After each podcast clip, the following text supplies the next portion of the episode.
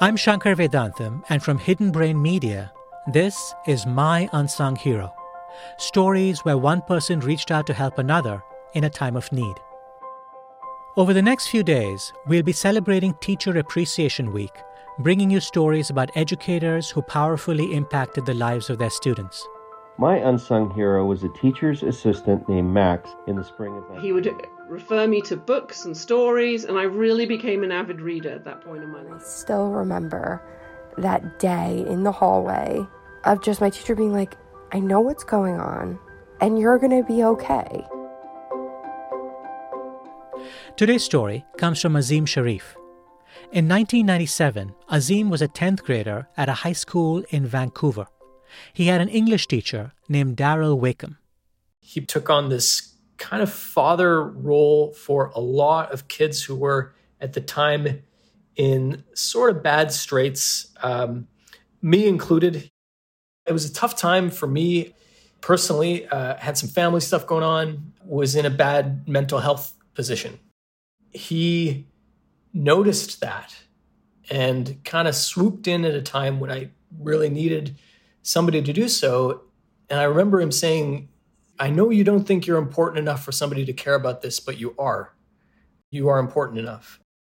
And it was just such a reassuring thing for somebody who's, you know, reeling at the age of 15.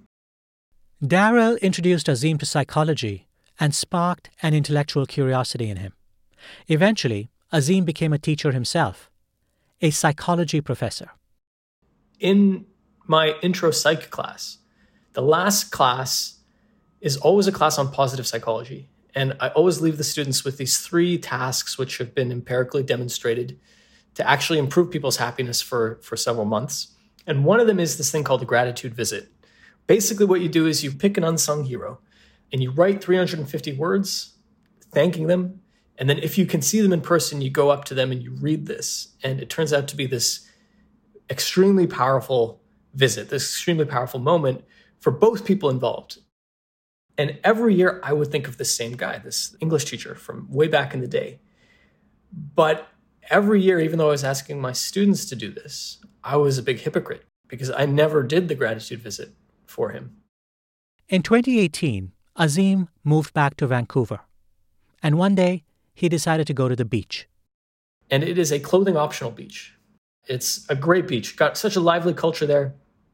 And I was down there clothed.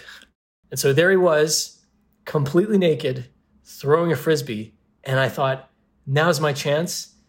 And my chance is coming when he has no clothes on. And this is very awkward because usually you don't see your 10th grade English teacher completely naked. And when you do, it's awkward to approach him. And so then I kind of I, I thought, should I go? Should I should I go talk to him now? And the awkwardness was too much, so I didn't talk to him until later he put on a sarong because that's what people seem to wear on this beach and was walking by.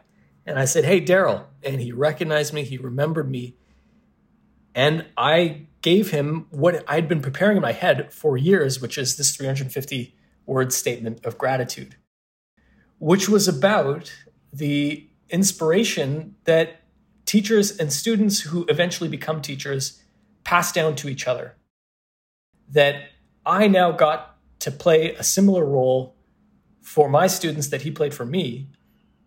It gives some sort of meaning to the struggles that I had. I, I don't like to romanticize what I went through too much, but the ability to potentially help some people make all of that worth it and I think it was the same thing for him. He he was able to channel his own struggles into something which made it worth it by helping other people. It's a it's a paying it back thing, right?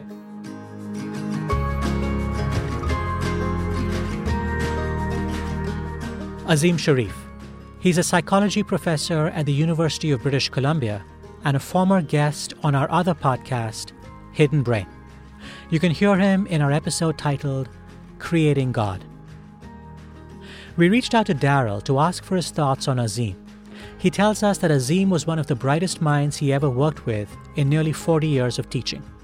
And he says that Azim's thank you at the beach that day made him remember why he became a teacher in the first place.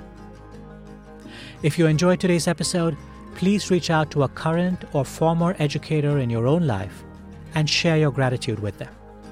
To hear more stories like today's, please be sure to subscribe to the show so you don't miss the bonus episodes coming out this week. I'm Shankar Vedantam. See you soon.